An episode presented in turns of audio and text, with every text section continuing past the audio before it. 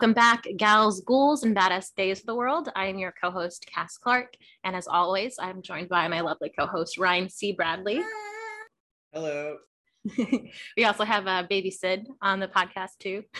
Thank you, also, Blaine, for joining us. Hello, everyone. And today we are talking all things Halloween, uh, specifically Halloween H2O. And Ryan's going to kick us off with going through the Halloween franchise history, which is uh, a trip to go on.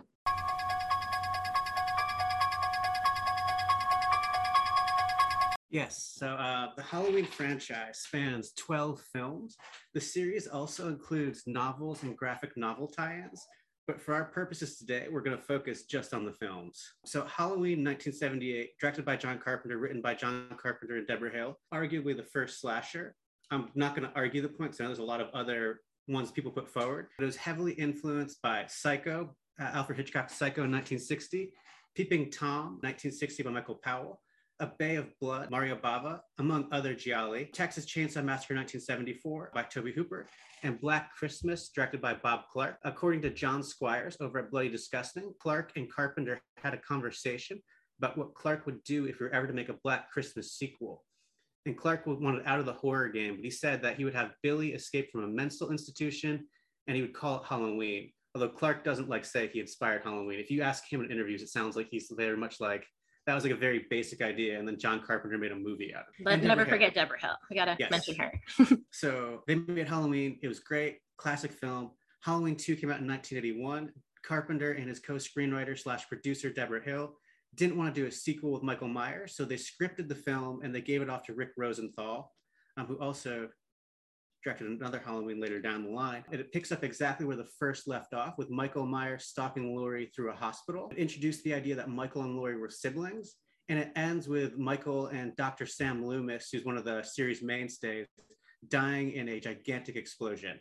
Well, supposedly dying. And it sets up for a series of anthology films set in Haddonfield on Halloween. And the first of those and the last of those was Halloween 3 Season of the Witch, it's the only film in the franchise without Michael Myers. It's written and directed by Tommy Lee Wallace, who edited the original Halloween and would go on to direct the It miniseries. It starred Tom Atkins, who investigates a plot by the Silver Shamrock Corporation to murder kids with masks and an irritating song.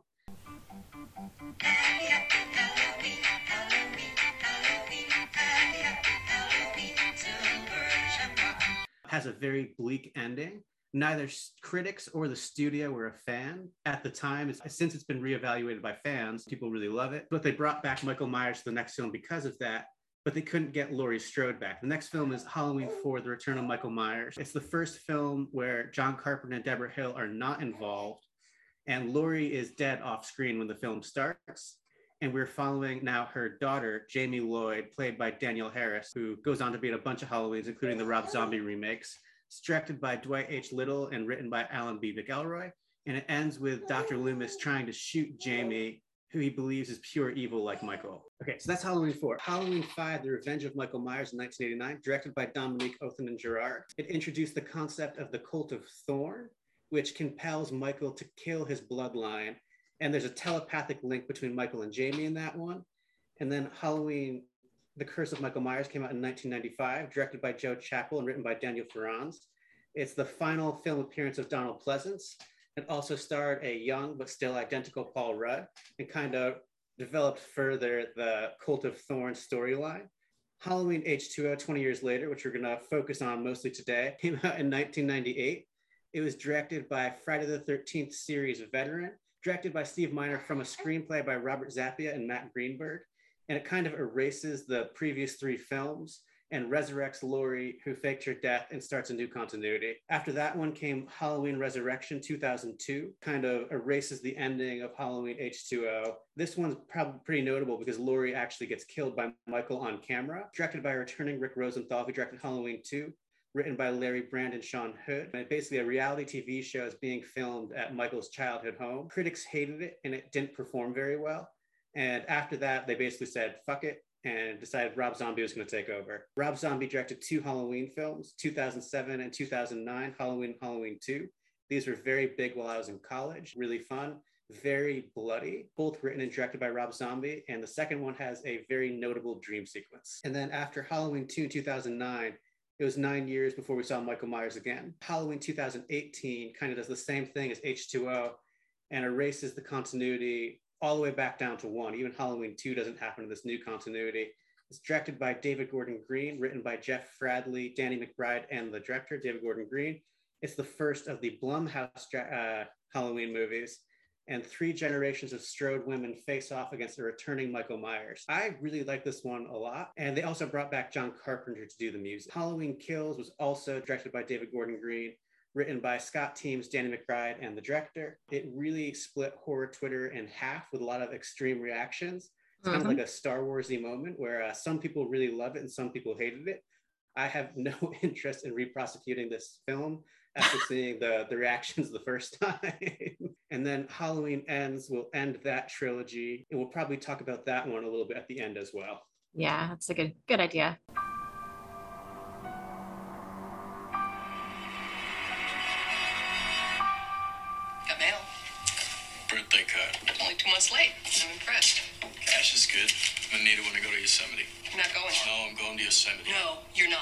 Well, are we ready to talk Halloween H2O?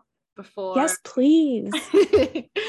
uh, uh, I love this film so much, so much. For me, when I think of like the Halloween franchise, I think of Halloween, Halloween 2, Halloween H2O, and everything else is just its own separate little box. And I love thinking of it this way because I love to see Laurie's journey from just being kind of a shy, bookish teen and then fighting for her life and then becoming stronger and stronger and then going through some really hard things. And we actually see her struggling. She's a functional alcoholic as like said very often by her son and his friends which is a which is a take.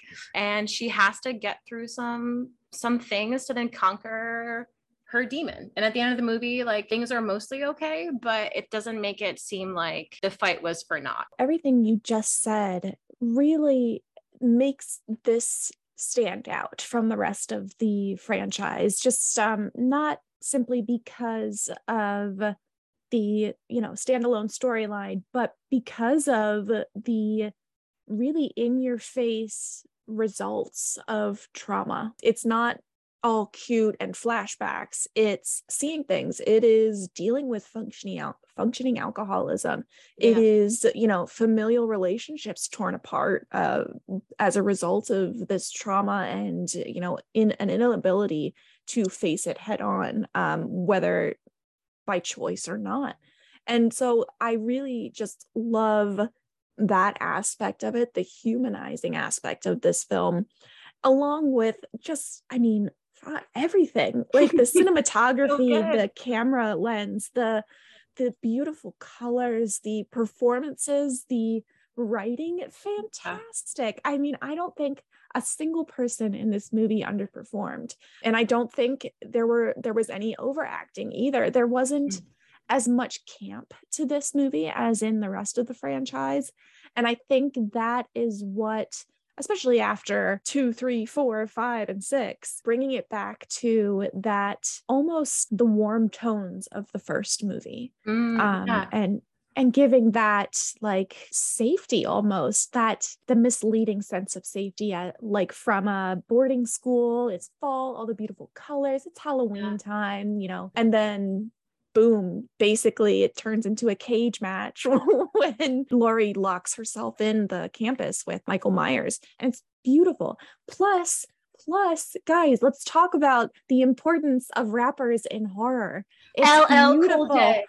perfect in every way oh my Amazing. goodness i love ah. i love his character so much especially because I'm a big fan of just having like little asides for your like side characters. That's just their own little self-contained stories that I think a, lot of people just edit out and they're just like, oh, there's just like the security guard. The fact that he's just on the phone with his wife the whole time in the film and just talking yeah. about his like the novel process and what he's trying to like do with his career as a writer. It's fantastic. It is just so heartwarming. I just love so much too that you've got this badass rapper who's like known for being hard and everything and he like owns his masculinity so much by wanting to be an erotic writer and like reading to his wife these beautiful like beautiful uh in your own you know eyes i guess uh, prose to her and like he's wooing her with his own writing and they have this Mhm. beautiful relationship of like she's all frustrated because he keeps like getting her all hot and bothered and then has to go do his job oh my gosh and they're adorable i love again the humanizing of everybody and and giving a little more backstory and making these full characters as opposed to kill targets yeah, exactly. Ryan, what are your some feelings? Have you just went on a whole like feeling session for a second? So I think that LL Cool J was also my favorite character. I think hearing his erotica was hysterical and heartwarming. Those round melon Wow. breasts. I That's worth that it. to me that line round melon breast coming out of LL Cool J's mask I will buy 18 copies of this movie just for that And I love that his girlfriend pushes him to specify because there's different types of melons. it's a great question. It's a great line. It's a great question. It's good writing advice. Yeah, I think for me, what sticks out the most is what you all already mentioned about how this film really deals with the trauma of what someone will go through. Because Laurie was a teenage girl who had a bunch of her friends murdered, if not in front of her. She directly saw the results. She was chased by this horrible man. And then the next night in the hospital, it just happened again. Yeah. And she learns like the, the person responsible for it is someone related to her. And there's Sure, that like inherited trauma too of just being like, it doesn't quite go in this direction, but we see some aggression in Laurie and Halloween H2O and like some of her battling if she is also a monster. Like I think they tease it out in a very unique way in this film where we see that play out with her and her son, like her controlling and and at times a bit domineering like effects that she's processing and going through, which I think is a lovely touch too because like she has to feel very conflicted about the fact that her brother's a, a serial killer and also wants to kill her. It's very complicated to process. I don't know if I could. no and yeah and the way the way she is i guess successful. I mean through all of this i mean she faked her own death. She now has a beautiful son who is very hot um and and she's you know, the headmistress of a boarding school. She's done a lot for herself. However while that is a success in its own right she's not given the space or the or the time to really process what has happened to her. And Mm. it really seemed like you just gosh just again it comes back to these are real humans and and the writing of this is beautiful. And i think it helps too that jamie lee curtis was sober. I think she had just um, Yeah. become sober before filming this. And so the the layering of real life with this character who she'd become so closely tied to it had to have been a very emotional experience because it comes through uh, the screen yeah. And she was a huge part of the production being made too. Like she was the one that like pitched it to the production team at the time because now it's like kind of, it feels weird to say, but back then in like 1998, this had never been done before in horror. You never had a legacy horror movie bringing back a good chunk of the original cast as much as I could and doing a revival. It hadn't been done. And she's like, I want to do this and I want to finish Laurie's story and tell it my way. The one funny caveat I love to mention is that the studio only allowed her to kill Michael on screen uh, if she would agree that uh, more like Halloween films would be made. And she's like, okay, fine, but I want nothing to do with them. And then that's why she dies like at the top of uh, Halloween Resurrection. Yeah yeah immediately on screen. And that was like written into her contract basically. And she has gone on record saying, I mean, now she's kind of changed her tune because uh, marketing a movie is hard. um, but at the time, after Halloween Resurrection, she was just like, I'll never do another Halloween movie again unless there's like a big fucking payday. And I'll donate it all to charity, but it has to be a big fucking payday. And that's something that I think like just demonstrates like and explains how much she loves this franchise and this character. And I think that all comes through in the film.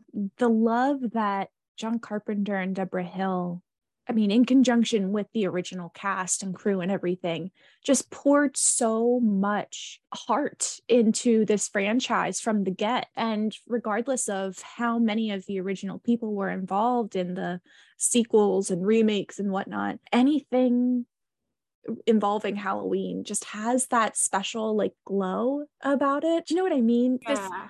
And maybe that just comes from we grew up with this series uh, or this franchise. We it's always been a part of our lexicon of our uh, you know repertoire. And so of course it's going to have a special place in our hearts but to me everything that the original people put into the first halloween somehow by the grace of carpenter i guess there's still this love in each of the films and i just uh there's no there's nothing like it i mean if you if you look at any other franchise for me there's not that same love in each film Yes, I think what I really love about the, I know you mentioned the glow, and visually, it's something you were saying earlier that I was just like sitting on.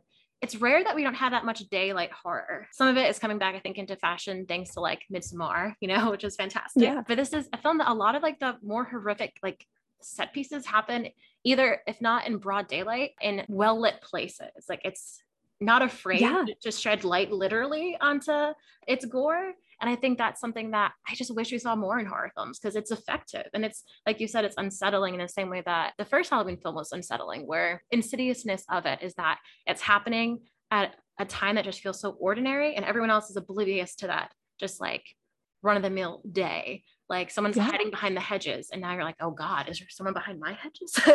Yes it's fantastic. well and that's um in this film especially the rest stop scene Mm. that will always stand out to me as one of the like more chilling scenes because who doesn't go to like a rest stop or something like that? And um you know especially one where it's not very populated or or something and you're just like anything could happen here and nobody knows I'm here. And then Michael Myers shows up and that's darn kid with, with the spiders scared the crap out of me. Oh, she's so cute. But yeah, the daylight of it all is really great. And it's a callback to the first um, movie, too, where somebody could very well just be watching you from your backyard. And it's it's so delicious. Mhm. I love that that chilly feeling that you get when you're like, oh no, this this isn't just a movie. Like that's I guess how they get you. That's how they reel you in to Mm. really um take you down in your nightmare. oh, we have to talk about Miss Norma. Um Every time Norma Watson, aka acted by Janet Leigh, mama to Jamie Lee Curtis, every single time Norma came on screen, I just like loved shouting like, "Bye, mom! Hey, mom!" yeah, And, like, right. yeah, it's it's fantastic. And like that's how you do a cameo, where like we all know in like the horror world who she is, why she's there, how they're connected, and they there is still that like maternal like relationship between them on screen. Like I love the moment where they do um, it's like this Aaron Sorkin walkthrough during the like Mhm. school corridors, and she just like slams the door in Norma, and I was like, and you can't imagine just a little bit of like cheeky Jamie Lee just like, haha, mom. There's that moment between them. Janet Leigh says, if I can be maternal for a moment, and Yes. my breath just catches in my chest. I'm like, I love them together. And like, you know, knowing the- what Jamie Lee Curtis is going through at the time and her recovery, and like knowing that their relationship has been rocky in real life and that they had come back together at this time, the whole, uh, like, all of the emotions are right there on screen, which is so fantastic because that was a wink to the horror, you know, lovers of the world but it was also you don't need that backstory. You don't need that behind the scenes knowledge to really feel that intimacy and that power behind it. And that's just that's true acting and it's art. I love the maternal line. So I would love to talk about. I know we mentioned it briefly when we were like, ah, this would be so good. Um, I it's hard. This is like one of those movies where I feel like the more I like a film, I'm like, wow, I'm so in- like incapable of talking about it because I get so Yes. excited. It's it's like, where do i start yeah, it's like I start sweating. I start all my sentences combined. uh, it's it's a great feeling. Highly recommend. but I I would love to dig in a bit into how we feel about how this film handles Laurie's story as a mom, because conversely. I don't think the David Gordon Green trilogy does it well for a number of reasons that I can share later. But I would love to see what we think about how this film shows Laurie as a mother and how that affects like how she engages with the world and and her son and her her own trauma and her relationship with Will Brennan. I just want to start off by saying that I really, you know, agree with you, Cass, that the maternal relationship in this movie I feel is more accurate as opposed to the David Gordon Green relationship just because she's hovering. I mean she's she's the classic Yeah. helicopter mom and it's completely under understood the secrecy of it all, the tension of it all. It rings so much more true to real life as opposed to going gung ho gun and Yeah. you know uh just going rambo i can understand that that is definitely what a dude would think a mom Yes. would do you know um like yeah monster mom monster bear mom and you know in the woods shooting things um but truly like this iteration of laurie as this hypertension type a like secrecy dual life functioning alcoholic like that rings more true and seeing the, the big screaming scene in town between john and laurie where john finally says i'm not responsible for you Yeah. that is where it was like ooh that's a traumatized mom and son relationship Yes. um i really loved that insight and that that taste of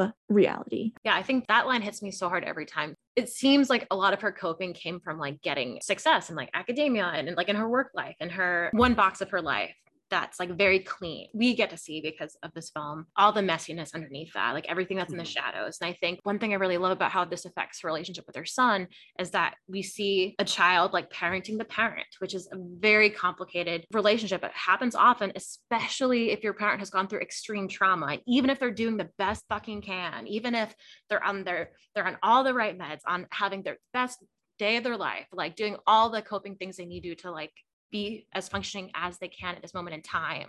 There's still going to be some level of responsibility that children will take on because they've been unfortunately conditioned in certain situations to do that. Like the fact that John knows exactly what medicine to give her when she has night terrors and there's a whole waft of them to like pick from. Yeah. That was such a great detail because it's showing us that like he's been taking care of her. We don't know how much, but he's been taking care of her enough to know like what meds to give her and like what are her triggers and, and acting in a way that's more like a counselor than actually mm. her son. And there's moments too where she he's kind of like, I, I mean, it's funny because he's like definitely not a 17 year old in this movie, Josh Hartnett. so it's always great. So I'm like this child and I'm like this like 30 year old man.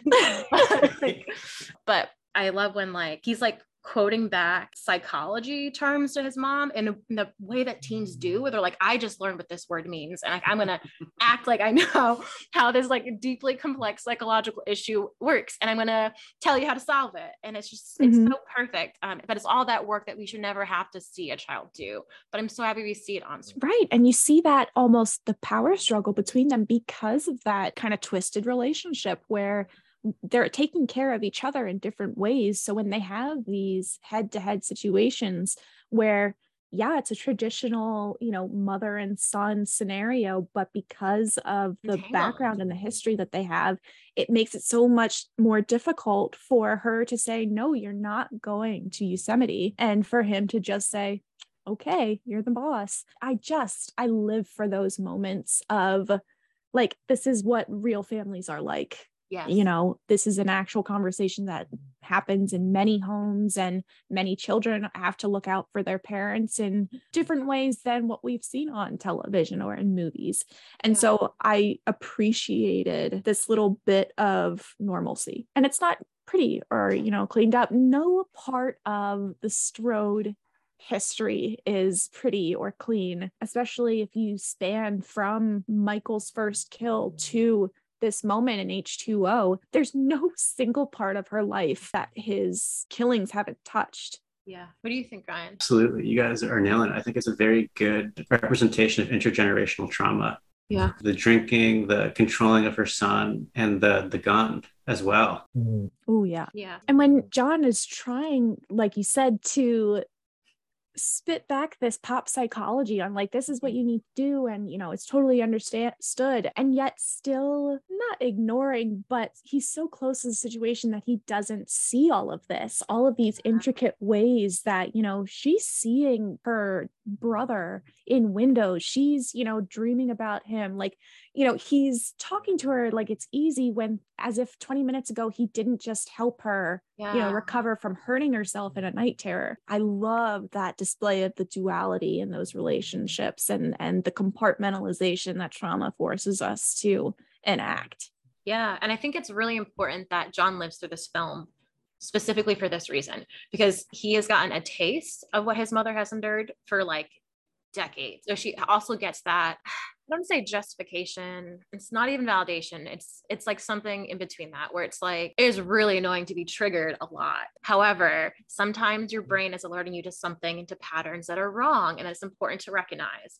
And I feel like a big part of the story is her being like, "Yes, I know sometimes my brain is misfiring. I'm working on it. I got it." But also, I'm a functional adult and I think something is wrong. I would like to be believed.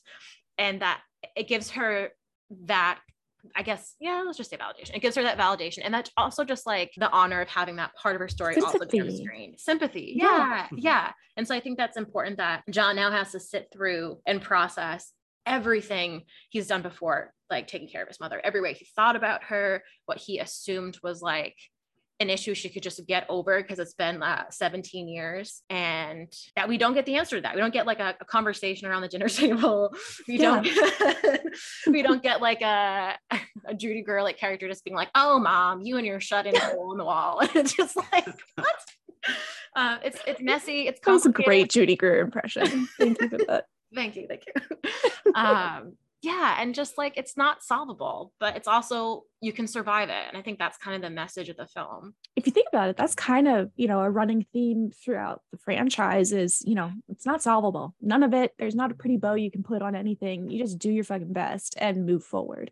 Yeah. Um which is which is really cool because the message is to move forward but especially in the david gordon green movies laurie is very much stuck you know in in re-traumatizing herself in sitting in revenge as opposed to learning and pushing forward which is what laurie and h2o was doing yeah. um doing her best to learn and move forward so I don't know. Do we want to talk about the Rob Zombie movies maybe and how our how we feel about that? Uh, yeah, I feel like they don't get talked about a lot. And one thing off the bat I'll say is that I just respect when a, like a director like Rob Zombie comes in and is just like, I have my signature style. I'm gonna put it on this like franchise. It's not gonna be what you are looking for, but it's exactly what I'm looking for. And I really respect that. yeah, I agree with that. I wish more franchises would take swings on directors with unique styles Yes. I would love to see like a Robert Eggers uh, Nightmare on Elm Street movie. I think that oh would be God, crazy. Are you kidding me? Oh, it would definitely be like Victorian. You know it. It'd be, be like it has to be a period piece. So it's like, what century have I not covered in time yet? Freddy Krueger in the 1800s. Uh-huh. Book it. Oh my gosh, slay! He'll be uh, blacksmithing his hand. You know the yes. whole like. Alrighty, all right. so oh my gosh, it's also going to be weirdly sexual somehow. I'm all for yeah. it. Um, but I would also, you know, there's this one Italian poster for Halloween 6 that is really like glam and kind of high fashion. There's like boobs on it. I love it. Um, but uh, I would love that. It kind of made me think now that we're talking mm-hmm. about, you know, different directors doing different things. I would have loved to see like an Argento Halloween movie oh, yeah. or something. That would have been the best. Can you imagine the magic of that. I mean, mm. it's kind of already all close. It's close. Just to get yeah. someone a cane, maybe a cape. Yeah, maybe more gloves. more gloves. I wasn't a, a, big fan of Rob Zombie. I'm still totally not. I'm yeah. excited for the monsters, though. I am very excited for that. But I do appreciate and love that he he stuck to what he was looking for. Yes. And there's a huge audience for that. I mean, especially, you know, all of the Rob Zombie lovers, but especially those who were looking for a more gritty slasher film. I wonder, would you still consider the Rob Zombie movies slashers or are they something else entirely? That's a great question. I guess I would still call them slashers, but it's like there's something about the aesthetic, like this like dreamy, like yeah bad trip aesthetic bad trip yeah i like that bad trip slasher what do you think like the plot is still a slasher plot mm, I mean, mm. the vibes are very different yeah. I guess the question is like, are the is the plot or the vibes what defines the genre of a movie? Yeah. I feel like it's probably the plot. It has to be. Yeah, I totally agree. So I feel like it is a slasher, but it doesn't feel like a slasher in a lot of ways, like you guys are saying. It feels much grittier. Yeah. Well, I mean, and as you get with zombie, but it's Yeah. ah think of who else we haven't talked about. There's so many good, so many good actors in this film. Like I'm always blown away. Um, from like baby Joseph Gordon-Levitt to Michelle Williams. can we talk about the eyebrows? Heavens. oh, I think all of the eyebrows of everyone or all the uh you know femmes in this movie put Yeah. together make one set of Will Brennan's eyebrows. Yes. It's that that time period that my eyebrows are still recovering from because for whatever reason we just wanted to tweeze everything off and just have like a straight line. So Yeah. like Yeah, like I for some reason I thought like I definitely just wanted the villain arch. I don't Yeah. I what why did I what I should have just gotten bangs. yeah, yeah. Did you not experience this, Ryan, in your in your uh, I did not, no. years? No. No, I was in an all boys Catholic high school. I don't think anyone knew what eyebrows were. Uh, oh yeah, there's also Jodi Lyn O'Keefe is in this movie, who was just like for a short time was just like the mean girl of like late 90s, early 2000s. Like she was in Whatever It Takes. She was uh in She's All That. She's like Yes. the villainous girlfriend. And I love it. this is the probably one of the only times you get her to play outside of that like type. And she's the alt girl that's like really trying to expand her vocabulary. She's very earnest. She's She's, so like really wants to be weird. Um and you know, I love the little Morticia Gomez relationship she has with the tiny skinny boy. Like it's adorable. I love the line um no sex games till I've eaten. I was Yeah. like, "Yes. Thank you. Someone gets it." That line is probably the most adult depiction of sex in any slasher I've seen. That's true. Oh, we almost. Oh, do you want to talk about Nurse Marion? Especially since they brought Nurse Marion back for Halloween Kills. Yes. Yes. So, how okay. do we feel So about her coming back in this film and how it was done? I love that she came back. I love her little attitude. It never left for a second. Wasn't a huge fan that she died at all, but I like the way it was done. I thought that was very cool. And I just, you know, a little baby jo- Joseph Gordon Levitt uh, with the ice skate to the face was mwah, Seamless. chef's kiss. Yeah. How do you guys feel about uh, Nurse Marion? I feel I cannot remember what movie was she in first. Halloween. She was in the first one. Yeah. like that 1978. Oh, I did not remember she's a recurring character. She's that like Loomis's like lackey for lack of words. like it's like in that time period where it's just like "Meow," like we're like Yeah. kind of more of a baddie and not like uh trying to help out anyone necessarily. He's just yeah, like she's usually like smoking a cigarette like Yeah. next to him, like fine. well, I'll do you want me to answer this one then, right Yes. I'm sorry. it's okay. Um, yeah, so Nurse Marion returns. It's funny because like I've seen this movie, God, like 10 times, and I always saw it as like a I was always sad initially that she died, but this was the first time that I made my partner watch it because like he doesn't like horror. It's a, been a thing where we've been slowly introducing some hits. Like I won him over with The Witch, that went well. Uh, but That's great. uh, so just slowly being like, okay, I'll have to get more psychological and not as gory and just like rope you in. um, but he was watching it and it was so funny because he had a complete opposite reaction, which I thought was just funny to think about, where he immediately was just like, I'm sorry, Nurse Marion is sending these children to go investigate a house for her. And I was just like, that's a great point. She pretty much was like, you can go die, 11 year old. And then he, he we she went- said, "Fuck them kids." yeah. like, no, I'm not dealing with this shit. I'm tired. um, but also, like, what I also love about that was like, because of the way she dresses and looks, it's definitely like harking back to like a certain version of like like a sane asylum nurses and like abusive relationships and, and power dynamics back in like God 50s and earlier, and in some cases still today. Um, so it's a very she's still has that like villainous edge to her. Um, Yeah. that She's very cuckoo's nest. exactly right yes very like one who flew, flew over the cuckoo's nest vibes so like when she dies this time when i watched it i was actually like yay because there was something about it where it was like love when like slashers do that where it's like we're subtly like commenting on like systemic issues like that like the fact that nurse marion and loomis pretty much like created michael myers in a way like they definitely did a lot of bad shit to him that made him go off the rails uh, and that she gets punished, but like in a way that's like smart, delicious. There's anticipation. There's like enough and visual. it's small. It's not overdone. It's just like Yeah. a small boop. Like she got hers. It's Yeah. great. Yeah, she does come back for Halloween Kills. But how did you feel about how she came back for Halloween Kills? If you can't really remember where she was, that's probably because they didn't really care about her character that much. Yeah, I mean, Halloween kills in general. Oh man, it was it was interesting. I appreciate all the characters they brought back. I just there was a lot about Halloween kills that I would have loved to see done differently, I guess. I guess I have to rewatch. But yeah, um Nurse Marion, I'm glad they brought her back. I just don't really appreciate the very small way that she was brought back with very little thought. She's always just dying in this franchise. This is like her third death. Yeah, I I, would like, be so pumped if I got to die three times in a in a single franchise. Wow.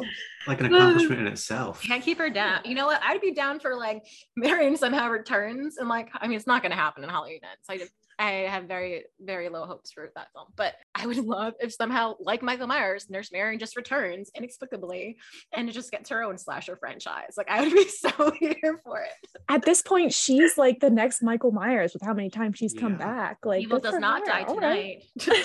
Fuck these kids. I'm pissed. Wait, did you see someone was like saying that Halloween ends like the ENDS stands for Oh god, no. Is this like Evil the never military? dies. Oh my Yeah. god, no. Oh my god, why? The discourse. Oh gosh. I can't wait. I feel like if if Nurse Marion did get her own franchise, it would definitely not be a horror franchise. Oh, or No, it'd be more like- like a Ratched, like a nurse Yeah. Ratched type deal. Oh, yeah, yeah. How did you feel about the big chop at the end of H2O? Oh, oh, oh, I did have a thought about this. Okay, so I think so I know why it was retconned. Um, obviously McGuire's has to come Yeah. back, blah blah blah. And so like the retconning of it is explained to us in Halloween. Oh god, I'm losing track of numbers now. Five? Yeah. Uh, Is that it? Halloween. Is it Resurrection? This was, this was Halloween seven. So Halloween eight is Halloween Resurrection. Yes, so Mhm. resurrection. Cool. So like in that one, it's revealed that it was like an EMT behind the mask that she chopped the head off of. Oh yeah, that's right. Yeah, it's like I'm like so. So what I'm about to say, like, there's a moment where like he. This makes no sense for podcast listeners, but I'm touching my face as if my face is not my face right now. So he has this moment of doing that, this like dissociative moment. And like, if you've seen other films, you're like, oh, it's because this is not the right dude. But when I was watching this time, pretending the other films didn't exist, I love the idea that like right that moment, which is right around the same time where Michael Myers like reaches out his hand to Laurie and she doesn't take it, and she finally, pun intended, let's go. um, that like there's this moment where it almost feels like he is like snapping back into reality kind of like in a version of Mhm. reality like it feels like Yeah. it feels like his mind has just returned to his body in a way that it hadn't been there before where before he's just kind of just like this like uh meandering soldier like mechanical thing that we call the shape because it doesn't even feel human but there's a little bit of humanity that we see at that moment and i love that which i think makes the head trap work a lot where it's like because you could see another version of Laurie Strode be like, well, there's something in here that I can like sift through and like work through, and maybe there's some redemption. But we don't get that thankfully. And Laurie's just like, you know what? I think I need to like like part of the healing process is just like letting go of some things. And she does it in a very dramatic way. And I love it. It was Yeah. so great. Like I remember the first time I saw that ending, just being like, "Yes, that's so cool." and I was like, "This is it. This they can't do another one. Why would they make it like he's dead? They can't do it." And like my sweet baby naive mind, like didn't realize this is. It doesn't matter. Does not matter. Yeah. Uh, But you're right. That touching bit of humanity, I loved seeing that contemplation on Laurie's face where she's like, I can fix him. like, like Mhm. maybe we can be a family. And then having that, oh no, whoops, I was just in a car crash because I want to kill him. And boom, beautiful head rolls and then credits. Like, ah, so good. so good. I read the uh, the face touching differently than you did, Cass. I think the humanity was coming through, and he was Mhm. making sure the mask was still there. Because I think, like, you ever work, work Oh. at a job where you work wear a uniform, like as soon as you put the uniform on, like I'm not Ryan anymore. I'm produce clerk number four. I'm gonna load apples for the next five hours and don't talk to me. I'm not a human right now. I'm just here to load Oh. apples. Uh, And like the uniform shirt and the hat just lets me be a different person or, or not be a person. And I feel like he's checking the mask to make sure he's not a person right now. So like to make sure he's the the void that he wants to be. I love that. that's really beautiful. I, yeah, like that fear of like, what if the mask fell off? And I don't think the mask will fall off. And that's why Laurie's like, "Uh, well, then I have to chop off your head. You can't, you can't hide behind the mask. Yeah. It's fascinating that he's more afraid of losing the mask than dying. yes. So he doesn't try to defend himself in that moment. He tries to make sure you can't see his his real face. Well, he's had less success with keeping the mask on than he has with dying. Like he he doesn't die, but the mask has come off. so he, I guess, in that moment, he's like, "Not again," and he's just like, "I need to keep it together." You're right. I do see that mask as that. Like, wait, do I? Am I covered? Like, is Mhm. someone going to see me? Yeah.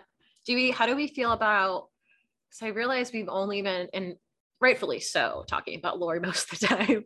But speaking of Michael Myers, like, how do we feel about him being masked or unmasked? Like, should the mask always stay on with Michael Myers? Definitely comes off in Halloween Kills. So who knows what will happen with Halloween Ends? I like the mask. I'm I'm fine with keeping it and like maybe it's not um maybe it changes or I I want to see an appearance of the mask just because like it's Halloween. You got to have the mask. But I have loved every little like peek behind the mask that we've gotten. That's always been so fun to me. And again, just gives it that little bit of personification that he's not perfect. He is vulnerable at some times. And so it gives you that little bit of false hope that you could kill him and that you could get to him if you just got that mask off long enough. I think that's really that's, you know, one of the many reasons I hope the mask returns, but I like it. I like it a lot. 100%. I want the mask back and I want the moments when he loses it to be like like Blaine said, huge moments. Um, you can't overdo them, but we need them because we need that vulnerability. Mhm. So the Gaylords of Darkness podcast has a great reactionary episode to Halloween Kills, and one of their main takeaways was how the entire character arc for Laurie Strode is just her body going from one side of a hospital bed to another. like that is his thought whole episode, which is which is brutal, but like not untrue. So I would love to hear what do we hope that like Laurie gets to do in Halloween ends. because you know we we've seen the teaser uh so far and somehow she ends up back in her 1978 outfit with the slick down hair and she looks very polished and everything. But this is all supposed to take place in one night yes? So like or or at least like within a small time Yeah. frame. So i want the makeover montage. Where'd she find the time?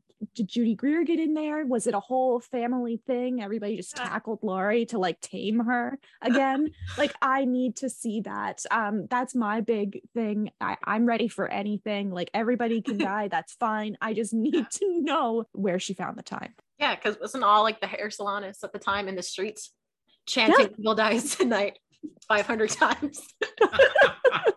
like how it's just like it's just like it was like a town mandate it was a town mandate. You had to.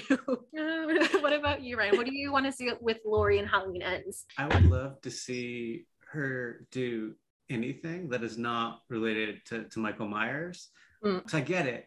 She's got the trauma, and this is a less nuanced portrayal than H2O. Where so I think in H2O, she has like a whole life Yeah. outside of the trauma as well as the trauma. Because like Yeah. people with trauma, especially like 40 years later, I feel like you still have trauma, but you've like hobbies too, you know, that are unrelated to trauma, knitting. Um, Laurie has been eating for all of these years. Like, what does she like to eat?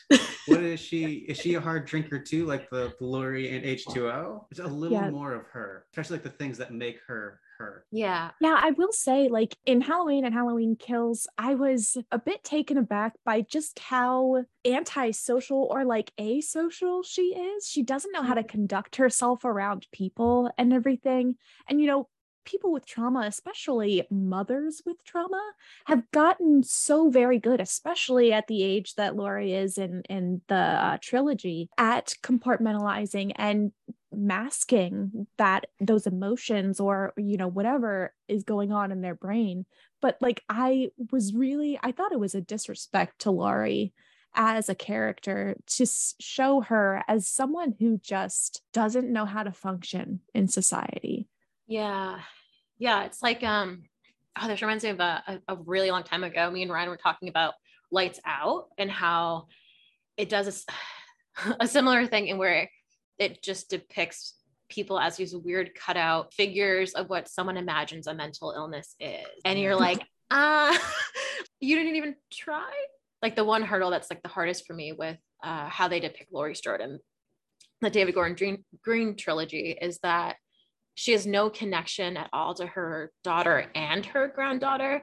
Like I understand that the movie is hand waved away, like, oh, because she had so much trauma, her child then like went to like her aunt or, or somewhere to be taken care of. So she wasn't really involved in her life. But like this is a Laurie Strode that was sacrificing her life as a teen for a kid that was she was just babysitting. She could have easily curtailed it the fuck out of there and been like, not my kid, not my problem.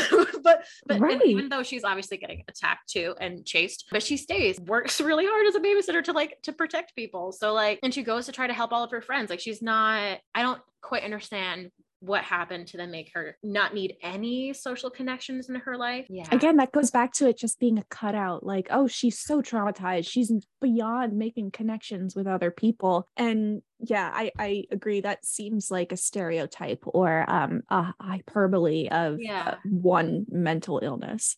Yeah, and there's um there's a moment in the 2018 Halloween where he kind of harkens back to H2O, or like, I guess it's supposed to be like an homage.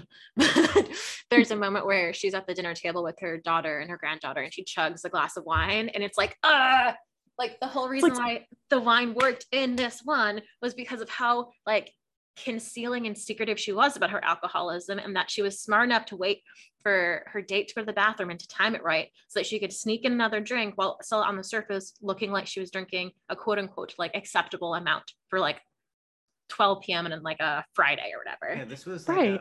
a, a school person on a lunch break. Yes. Yeah. Yeah. She's going back to work with children when she Yeah. finishes Yeah. this wine. Mhm. and she's gonna drive them. Jesus. Well, even she's even Yeah. smart enough to be like, asked. She asked her son's friend to drive them, Yeah. and her son doesn't even ask because he already knows. Uh, like Mhm. that's I'm like that's how you do it. Just don't have her be like, And then put all ah. the focus on whatever John was doing and Yeah. do not bring any attention to why you were in town. Yeah. yeah, yeah, like secrecy behind it. So yeah, like the throwing back the wine, you know, at dinner like it was nothing. Like I could understand if in the past 20 years maybe she's just like, well fuck it, I don't care anymore. Like I'm going to drink my wine, but that's not how it came through. yeah, It came through as she never at any point masked her struggle, Mhm. which just doesn't it, it- it's not realistic. I think it Yeah. also doesn't work on the level of like, I think they're trying to portray her as someone who's constantly vigilant. And I feel like if you're being constantly vigilant, you're also being sober. I think a version of that character, but yeah, I could see that. I could see it like either way, but I think, it, yeah, I think it shows a carelessness that at that time she's like very convinced Michael is coming. So I think that she would be preparing more. Yeah. Yeah. Yeah. I mean, I could see it as like trying to dull that vigilance because Yeah. it's like just hyper anxiety. But again, that's not how it is portrayed on screen. It's like just this lapse in judgment. Yeah. I think in What a complicated character and what a complicated franchise. I love it. oh man. Think in my head, when I saw 2018, I assumed she had like 20 years where she was good. And then Mm. her daughter moved out and then she got like this. But that is Mm. not on screen Nope. at all. It's just like a thing my brain invented as I watched the movie. I mean, I would have also loved to see that version. Like, who's to say that, like, again, watch it happen. I'm gonna be like, God damn it. But I, I doubt that Halloween Ends is gonna do like flashback or not even flashbacks, but like go back in time. I think that like the films have been pretty linear. So I'd be, I'd literally jump out of my seat if they had a chapter where we saw more of like Judy Greer. I don't even remember. This is how much I don't invest in their relationship. I don't remember her daughter's name in the David Gordon Green. Oh, I don't remember either. And I don't remember anybody's name because the nobody is a character or like nobody is three dimensional in in the trilogy. It's it's disappointing. Uh, it's unfortunate. all that to say, I will be there with bells on on October 14th. I know, I know. So that's how you know white men wrote the script. They're just like, let's give us a grizzled old man, and then we'll just put Laurie Strode's wig and his person, and maybe Jamie Lee Curtis won't have the role. I can't. That sounds exactly right. Like I feel that with that logic, I'm sure at the very beginning, all of these dudes got together and they're like, yeah, Laurie Strode's dead. Let's just bring in like her son or something. And like, it's to be a dude franchise now. We're, yeah, rebuild it. And then, yeah, they're like, oh, wait, nobody's to watch that. Guess we got to get Laurie back. It's just so funny how they marketed this as like the generation of Strode women when it's not about the women at all. They're not full characters. I, they're almost all dead now. I'm not invested in their relationships with each other. I have no idea of their histories. I now just want to see the film that Ryan mentioned get made about their life before Halloween. Yeah, um, everyone is used as a means to an end as opposed to being having their own motivations for wanting to kill Michael Myers. Yeah. Wow do you have any closing thoughts? My favorite scene is when uh, Adam accidentally shoots Ronnie. I I just a thing I love in any film where there's a gun and someone untrained is holding it. I don't want anyone to ever say you just point and click, which is like the, the trope. You point and click, and then someone who's never used a gun before is like a fucking expert now. I hate that shit. I think it really gets into people's heads. Yes. And I think it's really bad. I love scenes like this one where he sees a shape, he grabs the gun, he shoots him accidentally six times.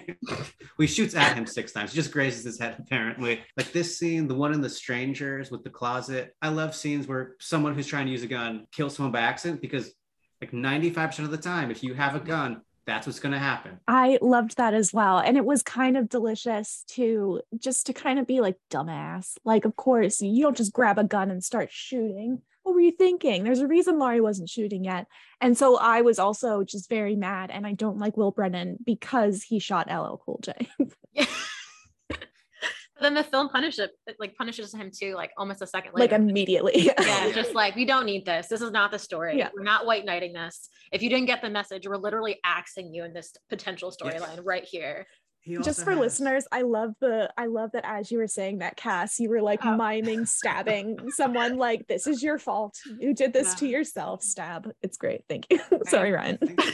No problem. He also had the nastiest death. Like he got stabbed through the spine and his legs were jittering. He had yeah and they the like most... dragged it up. Mm. yeah.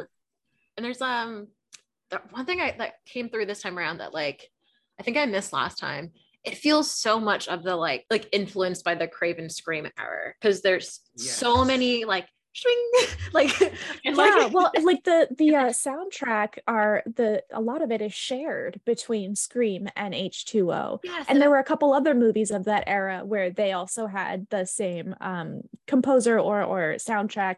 And that is something i personally would love to see come back. Like just yeah. i want to see scream and halloween go back and forth like again like show clips of each other's movies on the little screens in them and like oh yeah we're just going to use the same sound soundtrack. Boop. Like it's adorable. I love that little horror movie love.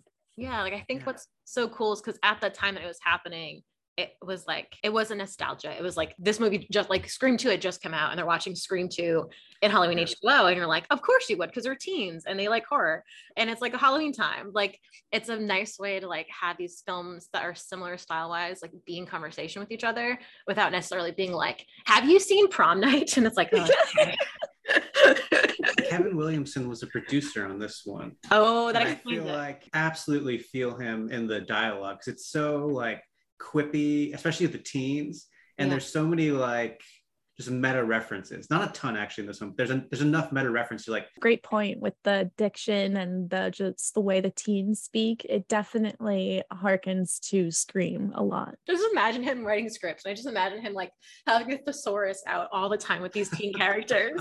like when that character was trying to find the right word to describe her feeling at the beginning. Um, mm-hmm. jo- Jodi's character. Uh, Oh yeah, grotesque. Oh. It's uh it's loathsome. No, no, I can I can think of it. Like I I love thinking about the writing of that script and just being like, okay, thesaurus. Thank you. I can't remember where I heard it, but someone described Kevin Williams' dialogue so well. It's not how teens talk, it's how teens wished they talked. Mm. Yes, really it's definitely how I exactly- thought I spoke as a teen. Yeah. yeah, I thought I spoke as a teen. Yeah. Yeah, and I like I love too the the like the slide and jump scares. Like, because there's not many deaths in this movie. A lot of the like jumpy moments are just someone being like, "Hey, hi," like around a corner. but it's done so well. It's not like Jesus enough with the jump scares. It's it's actually tantalizing. It's beautiful. Yeah. I think only three people died in the school. I think the scene at the beginning, they definitely padded out their kill count with him murdering Oh, yeah. little baby Joseph Gordon-Levitt with the ice skate. Best death to me. To me, Oh, that was absolutely. like, ooh, gorgeous. I love it. Neither his uh what's his suspension uh record nor his stick that he was so proud of could save him from Michael Myers' wrath. Do we Beautiful. think he got to take a sip of one of those beers? I knew you were gonna ask that. I knew you were gonna ask that. I want to think so. I I hope so. And this is a more serious question. Do you think that death would be as impactful if it wasn't baby Joseph Gordon-Levitt, like a major star now? Oh. Would we care as Yeah, much? I don't I don't know that I would like it as much if it wasn't George Joseph Gordon-Levitt. Yeah. And Josh Hartnett's bangs. Also, like the era of like I always find it funny. I feel like whenever I watch this movie, every single time I want to tweet like a photo of Gale Weathers' bangs from uh Scream 3 Scream 3. and Josh Hartnett's bangs. And just like it was a moment. I don't know Yeah. what's happening. just vibes. vibes. uh, but I love the quip that LL Cool J had whenever he lets the boys go into town. He just quickly calls after Josh Hartnett. Calls after him. He goes, "Comb your hair," and you hear that little Brooklyn accent, but also like he sounds like a father. It's like so cute. I love it so much. I would love to see him more in horror roles because I was obsessed with Penny Dreadful when it came out, and I thought he did Yeah. great. I thought he did great in that series. It got Yeah, canceled really like did. after two seasons, three seasons. It was three. It's just bullshit. Penny Yeah. Dreadfuls. Uh, I mean, as a as stories are fantastic. I would love to see that continued on TV. Here's hoping. Yeah.